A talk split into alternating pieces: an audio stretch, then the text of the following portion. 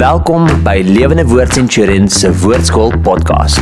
Goeienaand Lewende Woord Centurion en almal wat in die land by ons inskakel vir ons woordskool hier op 'n Woensdag aand saam met Wouter. Ons is nog steeds besig met Kolossense 3 en um, ja, ons hoop julle geniet hierdie uitsaai. Ja, dis dis vir so lekker om te besef ons praat gister daaroor hoeveel mense van oor die land en van verskillende plekke af. Ek, ek dink selfs ander plekke in die wêreld kyk saam met ons en en en wat 'n voorreg en ehm um, hierdie week gesels ek met iemand uh, wat nie weet van hierdie woordskool nie en hy vra vir my het jy het ek al ooit gepreek oor openbaring? Ek sê man ek het nog nie regtig gepreek oor openbaring nie, maar ek het 'n hele woordskool daaroor en gaan kyk gerus op YouTube terug en hy het dit ontdek en toe weer kommentaar gelewer op e-mail vir my oor Openbaring. So onthou dat Openbaring Daniël uh, uh Johannes, daar's daar's 'n hele klomp um uh van hierdie woordskool materiaal op YouTube waar jy kan gaan kyk. Ek dink baie van dit staan ek voor 'n klas uh in 'n witbord en gee klas. Uh ek dink die laastes van COVID af is ek en Dot in 'n gesprek. Man, jy's 'n goeie toevoeging tot dit. Uh dankie. Um, die witbord was nice, maar ja. jy's baie nicer. Ehm um, so ehm uh, um, ek en Dot besef die gesprek en en, en ons besef die dinamika van Dot wat goed vra wat jy wou vra. Uh die tipies almal sê Dot vra die goed wat wat julle my wou vra. Nee, die um, goed wat mense te bang is om te vra.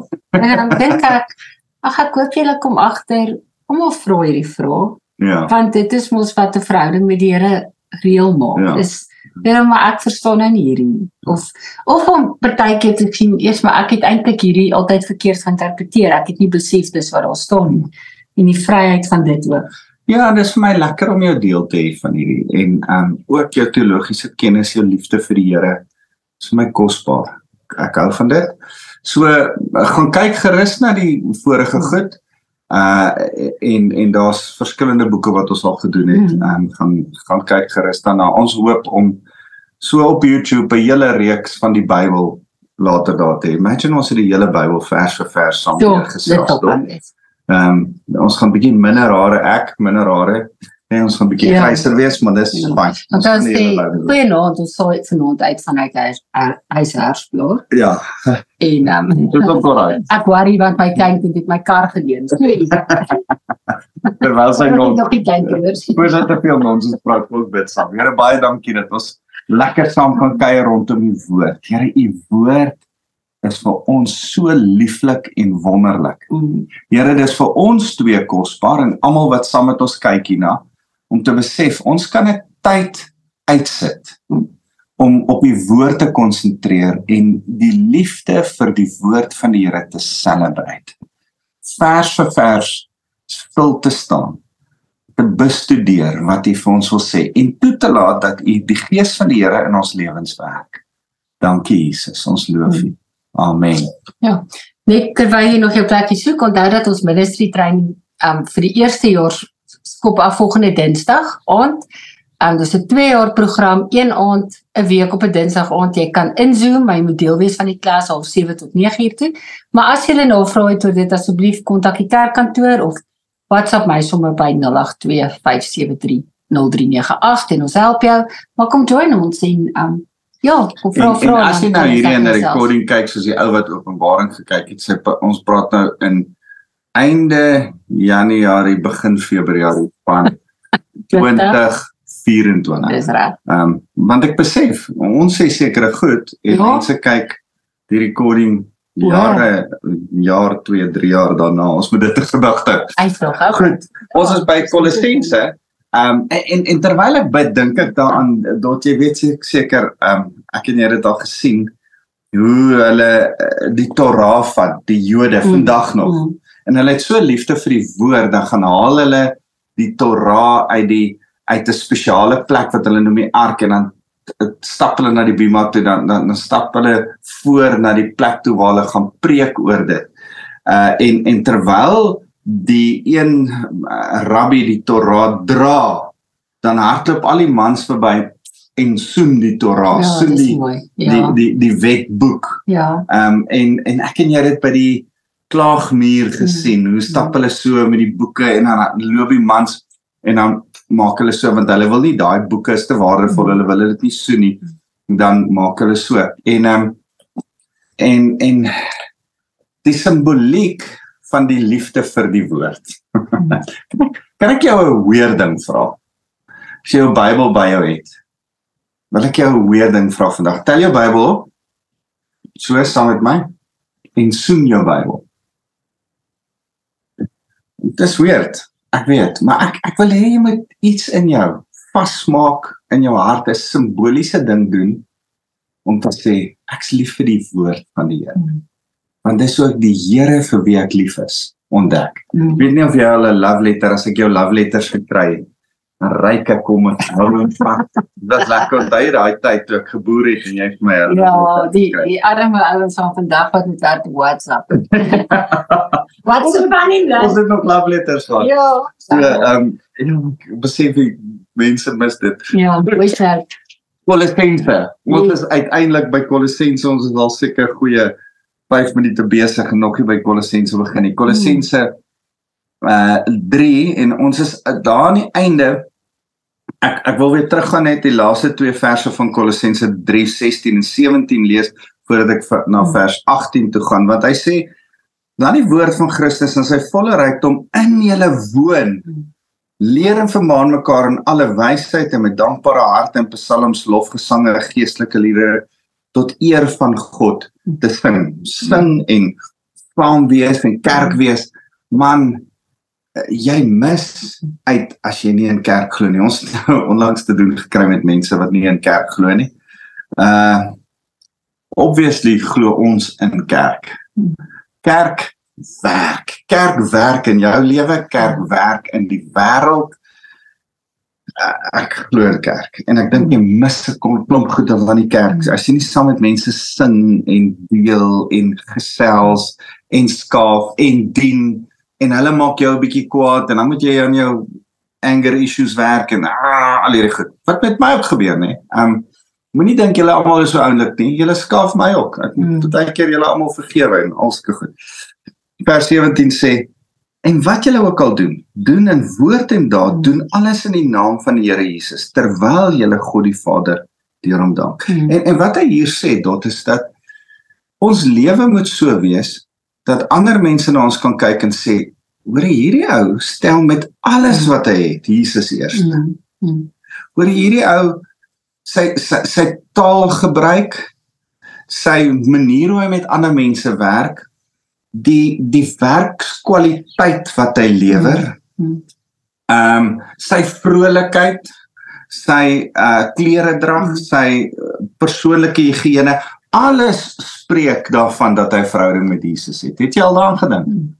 Jou jou higiëne, jou eetgewoontes, jou ehm um, uh werksetiek, jou ehm um, verhoudings met ander mense, jou jou jou jou selfbeheersing met woede en allerlei ander goed, jou uh al hierdie goed spreek eintlik daarvan het jy verhouding met Jesus of nie. En nou Paulus prakties daaroor praat. Onthou Paulus skryf aan die Kolossense gemeente wat hy nog nie gesien het nie. Hy het deur Epifras een van sy hmm. disippels um 'n kerk geplant. Epifras het die kerk vies van plant.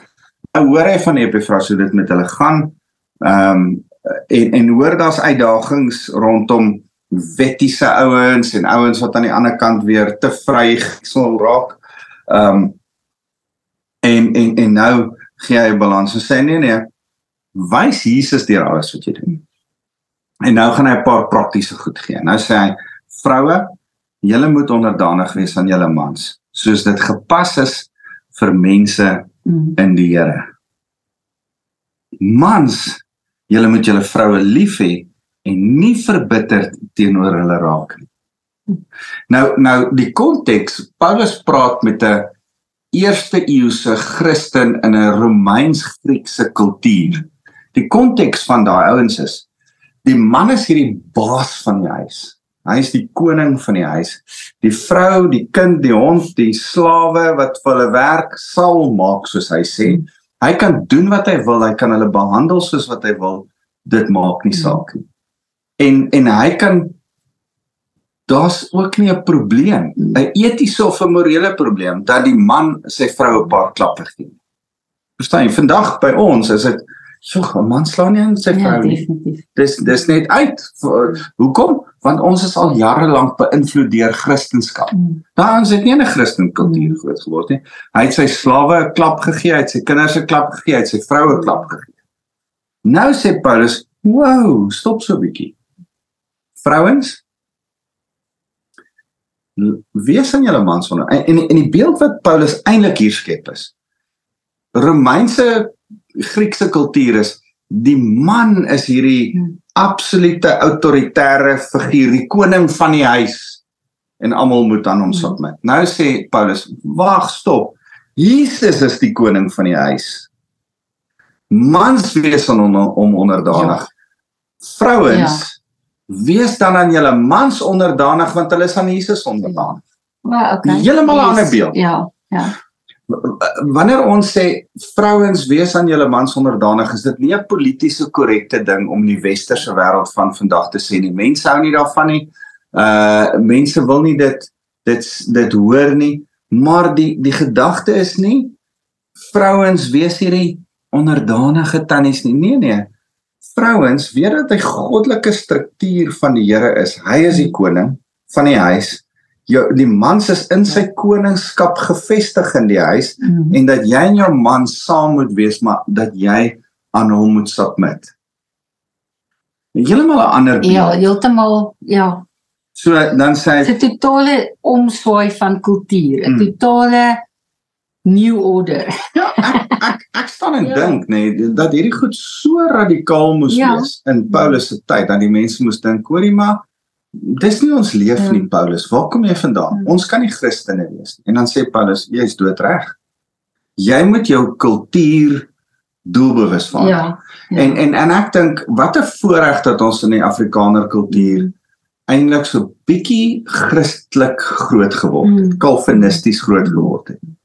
Ja, maar wyker dit dit is vir my die ding wat 'n mens moet sê maar ouens en en dis vir my hartseer partykeer om te sien dat Christene se lewens lyk nie meer anders as die wêreld ja, se nie. Ja. En dan om terug te kom na Kolossense toe om te sien maar hier is die ding.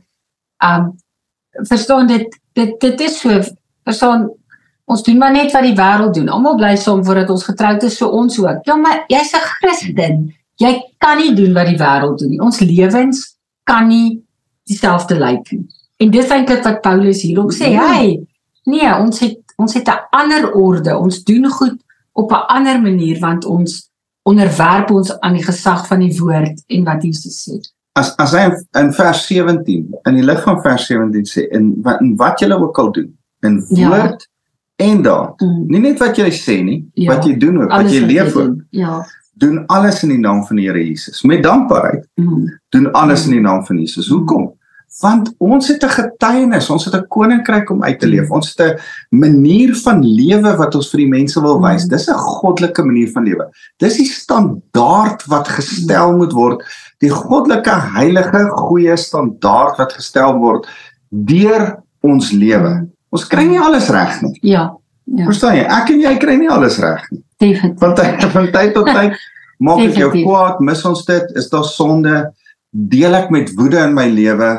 Ehm um, onlangs het Dot my aangespreek om te sê, "Hey, jy kan nie so kwaad word in 'n vergadering of in 'n situasie nie. Stop dit nou. Kom reg." En en en en yes, dit was nie lekker nie. Nie gelyk van wat sy gesê het nie. Ehm um, maar ek moet deel met sonde in my lewe. Ek moet deel met goed wat nie reg is in my lewe nie om 'n proses van heiligmaking deur te gaan. Ja. Ja. Want ek leef 'n getuienis uit daar buite. Ek probeer vir mense wys dis hoe Christus ja deur ons die blueprint wil gee van hoe die ja. lewe, hoe die wêreld, hoe die huwelik, hoe die kinders grootmaak, hoe alles lyk. Ja. ja. En en en dis wat Paulus hier sê, is hy sê Nee, dit lyk nie soos julle Grieks-Romeinse manier nie. Dit lyk nie eers soos julle Joodse ja. manier ja. van die man is die huis en die vrouens sal ja. doen wat ek sê. Sê nee, nee, nee. nee. Jy kan nie Jesus is die hoof van ja. Jy kan nie jou kultuur oor die woord van die Here stel nie. Ja, ja, ja dit dit, ja, dit is baie belangrik, ja. nê. Nee, um ek ek kyk 'n boek van Black video en en en dit stuur so 'n bietjie Afrikaner ding weer hier in my van um uh, ons is nou klaar die sondebok gewees en ek stem heeltemal saam met die liedjie. Ek dink ons Afrikaners is lank genoeg die sondebokke met koppe laag oor wat ons in die verlede aangevang het war war war. Ek is ek is met bok van Black, ek stem saam. Maar ek ek ek wil vir jou sê ek is nie eerste 'n Afrikaner en dan 'n Christen nie. Ek is eerste 'n kind van die Here. Ek is eerste lief vir Jesus. Ek is eerste mm. Christen en dan is ek ook 'n Afrikaner. ek wil hê jy moet daaroor dink. Jy's eerste kind van die Here voordat jy Afrikaner is. Jy's eerste kind van die Here voordat jy 'n viljoen of 'n Forsie of 'n Terblanche of 'n uh 'n Tron is. Jy jy's eerste 'n kind van die Here voordat jy van jou familie is, mm. voordat jy van jou uh, volk is. so so kan ek vir jou sê Afrikaner wat saam met my na hierdie kyk. Jy's eerste kind van die Here en dit maak jou boetie en sussie wat 'n Zulu is, wat 'n Engelsman is, wat 'n Fransman is nader aan jou as die ongelowige Afrikaner wat sy staan in sy taal en en en go for it. Daar's 'n paar Afrikaners met wie ek my nie vereensgewig nie. My Zulu broers wat die Here dien is nader aan my as wat hulle is. Hmm. En en ek wil hê jy moet doelbewus jou kop 'n bietjie om hierdie goed sit, want ons is in Christus. Ons maak Jesus groot. Mm. Ek wil iets anders sê wat ehm um, nou bietjie ander anders is wat nee, nou nie teen is wat nie, maar op 'n ander topik want ek besef ook dis die begin van die jaar en miskien is hier van die ouers wat kinders het wat skool toe gaan wat dalk hierdie moet hoor. Ek onthou dat ons was in bevoordeelde posisie in die laerskool en hoërskool. Ons kinders het baie goed gepresteer akademies. En jaar vir jaar is ons op die prysuitdeling en dan kry elke kind nou een of ander prysie en wel dan en so. En die een aand toe bel 'n vrou my en sy sê vir my hoorie tot hoe kry jy dit reg want ek het gewerk in die middag so ek het regtig nie my kinders huiswerk gedoen nie. En nou die dag het ek teenoor my een kind erken die rede hoekom ek nie haar huiswerk gedoen het nie is want ek dink ek sou swakker punte as sy wou hê. ek het liewer teruggestaan en hulle het en ek het net nou vir my kind gesê jou B op 'n rapport is vir my meer werd as my A. So jy moet dit doen maar en en eendag toe vra iemand vir my, "Hoe kry julle dit reg dat julle kinders hierdie goed reg kry en en goed doen en so?" En, en ek het vir haar gesê, "Ek het hierdie skrif van alles wat jy doen, doen jy vir die Here." Dit het ek in my kinders ingebou van klein af. Van jy doen nie jou huiswerk mooi vir jou juffrou nie. Jy doen dit want jy doen dit vir die Here na die beste van jou vermoë. En as jou beste van jou vermoë dan 'n D op 'n rapport is, is dit goed. Dan is dit oneerlik as ek jou druk vir die A. Maar as jy weet in jou hart, Here, ek ek gee whatever ek doen al, is dit prentjies plak in graad 1 op ter eer van die Here. Dit het 'n totale fokus en toe sê ek vir so in my hart was dit my grootste prioriteit was om my kinders groot te maak om die Here te dien.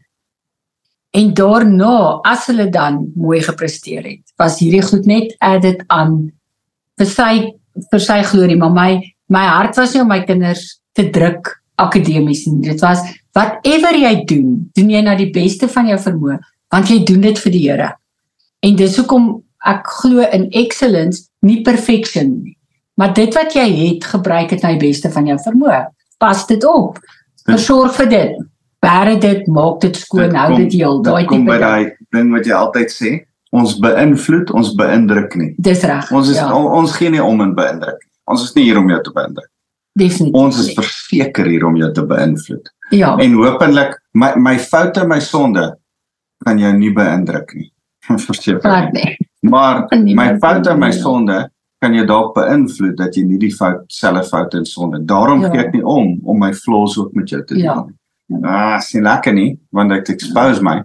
Maar as ek moet expose word om jou te beïnvloed, wil ek jou eerder beïnvloed as beïndruk. Ons is nie beïndruk ja, nie. Ons ja. gemeente is nie in beïndruk nie. Ja, ja. Uh, ons glo daaraan. Ons ja. is nie hier om te beïndruk nie. Ja. Maar jy sien en en dit is daai ding van hierdie kernvers vir my van wat alles jy doen as jy jou kind kan leer en hulle beïnvloed om te sê ons gaan doen wat die woord sê. Whatever ek doen, gaan ek doen tot eer van die Here.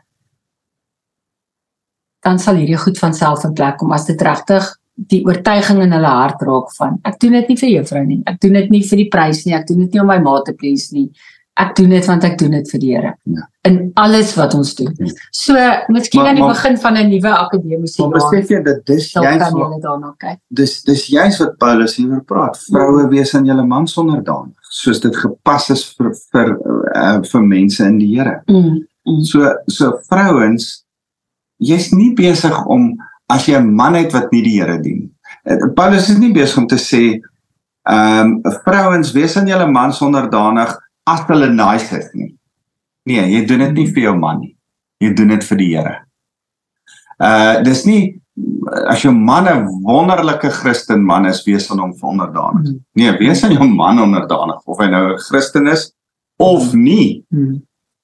Wees aan hom onderdanig. Ja, ja. Want jy's eintlik besig om te beïnvloed om anders as die wêreld te wees om in excellence die Here te, te te eer en na hom toe te wys. En dan sê hy: "Mans, julle moet julle vroue lief hê en nie verbitter raak teenoor hulle nie. Moenie moenie vies raak vir jou vrou nie. Hê geduld met jou vrou." Hoor jy? Ewen as ek weet waar sy sleutels. Al het ek kom nou net 'n man. Jy het nou net om in jou hande gehad. Ja, maar kan jy dink as dit vir jou skerry is, skerry is dit vir my. so die die hele ding van mans besef dat jy jou vrou moet lief hê. Jy's haar covering. Jy moet jou hele lewe vir haar opgee. Dis wat uh, Paulus verwys hier na sy gesprek in uh, dink ek in Efesiërs 5 waar hy sê wees aan mekaar onderdanig, vrouens aan julle eie mans. Mans jy moet eintlik jou lewe neer lê vir jou vrou. Dit lyk vir my soos onderdanigheid. Dit dit beteken luister ek lei jou, maar ek lei jou deur alles van my vir jou te gee. Ehm um, dis nie hierdie autokratiese Romeins-Griekse maar die man in die huis, ek is die koning, ek kan jou klap en heers net soos wat ek wil nie. Dis nie dis nie die hart van Paulus nie. Dan sê verder kinders Julle moet julle ouers in alle opsigte gehoorsaam omdat dit vir die Here aanneemlik is. Presies dit wat jy nou mm, gesê het, mm. nê. Ons het ons kinders geleer, jy werk vir die Here. Jy werk nie vir my nie, jy werk nie vir 'n prestasietjie by die skool nie. Jy werk nie eendag vir 'n job nie, jy werk nie om 'n man te kan trou nie. Jy werk vir die Here. Alles wat jy doen, ja. Vaders, julle moenie julle kinders treiter sodat hulle moedeloos word. Mm. Vaders, Moenie op jou kind neerkyk nie. Moenie mm. van hom goed verwag wat hy nie kan doen nie. Moenie die standaarde aanhou uitstel nie. Jy, jy, jy sien, dis lekker om 'n ultimate standaard. Ek ek dink in my kop so. Ek weet nie of ander ouens in my kop. Mm. Ek wil weet wat is die bottom line? Wat wat moet op die ou einde gebeur? Daarom toe ek my kinders grootmaak, toe sê ek, "Here, wat is die bottom line van sukses? Waartoe moet my kinders gaan? Is dit baie geld? Is dit 'n goeie vrou vir haar man ek het drie hmm. dogters gehad? Uh is dit ehm um, dat hulle suksesvolle besigheidsmense moet wees moet hulle goeie orators wees baie nice kan praat? Toe besef ek nee nie een van hierdie goeie sukses nie. Sukses lyk soos die Here dien. Hmm. Jesus lief hê met jou hele hart. Toe ek besef dis sukses. Toe kry ek my mikpunt my goal van kinders grootmaak. Hmm toe weet ek alles wat ek doen, werk ek so toe. Ek het tot ek besef ons het weer gisteraand met met jong mense gesit en en en en daai jong manne kon gesels en sê sukses lyk soos die Here dien. Werk in jou akademie, in jou beroep soek, in jou universiteit soek, in jou alles na dit toe. Om die Here te dien. En en en dis wat Dot net nou gesê het van prestasies en En en weet jy wat? Dien jy die Here met jou talente? As as jy vinnig kan hardloop, dan hardloop jy vrek vinnig en jy doen goed want jy dien die Here met jou talente. Dit is vir my so lekker dat die een kind nie goed was met baie goed was met ander sporte, maar goed kon swem. Mm. En en en vat ons aan Midmar toe en sy swem hy Midmar twee drie keer deur en en en ons kon sê well done. Jy het tot eer van die Here geswem vandag. Nie verskriklike medaljes ge gewen ja. maar ten minste het ons saam met haar mm. ek en jy ook saam met haar die midmar geswem. Ek swem deur agter maar sy swem. Ehm um, nie die midmar gesink. Slawe, julle moet julle aardse eienaars in alle opsigte gehoorsaam. Nie met oë diens nie, nie oppervlakkig nie, asof jy mense wil behaag nie, maar met opregte hart uit ons hmm. sag vir die Here. Ek en jy is as ons werk vir iemand. Hmm. Dit is nie oor hoe smart en fancy hulle is of hulle die Here dien. Hmm. Wees jy nog steeds onderdanig. Ehm um, wat julle ook al doen vers 23. Werk vir met geesdrif soos vir die Here en nie soos vir mense nie. Ja. En die die wete dat jy 'n erfdeel as beloning van die Here sal ontvang, mm. want jy staan in diens van die Here Christus. Elkeen wat verkeerd doen sal immers vir sy verkeerde dade mm. vergeld word. Niemand word volgens die uiterlike beoordeel. Mm.